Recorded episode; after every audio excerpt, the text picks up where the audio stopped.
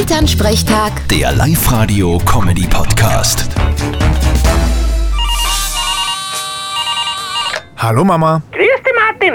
Du hast uns ganz schön gepflanzt. was hab ich? Ich hab überhaupt nichts gemacht. Du hast gesagt, das, das Sandmännchenlied von die, die, wie heißt es? ah, Metallica. Ja, genau. Du hast gesagt, das ist ein Kinderlied.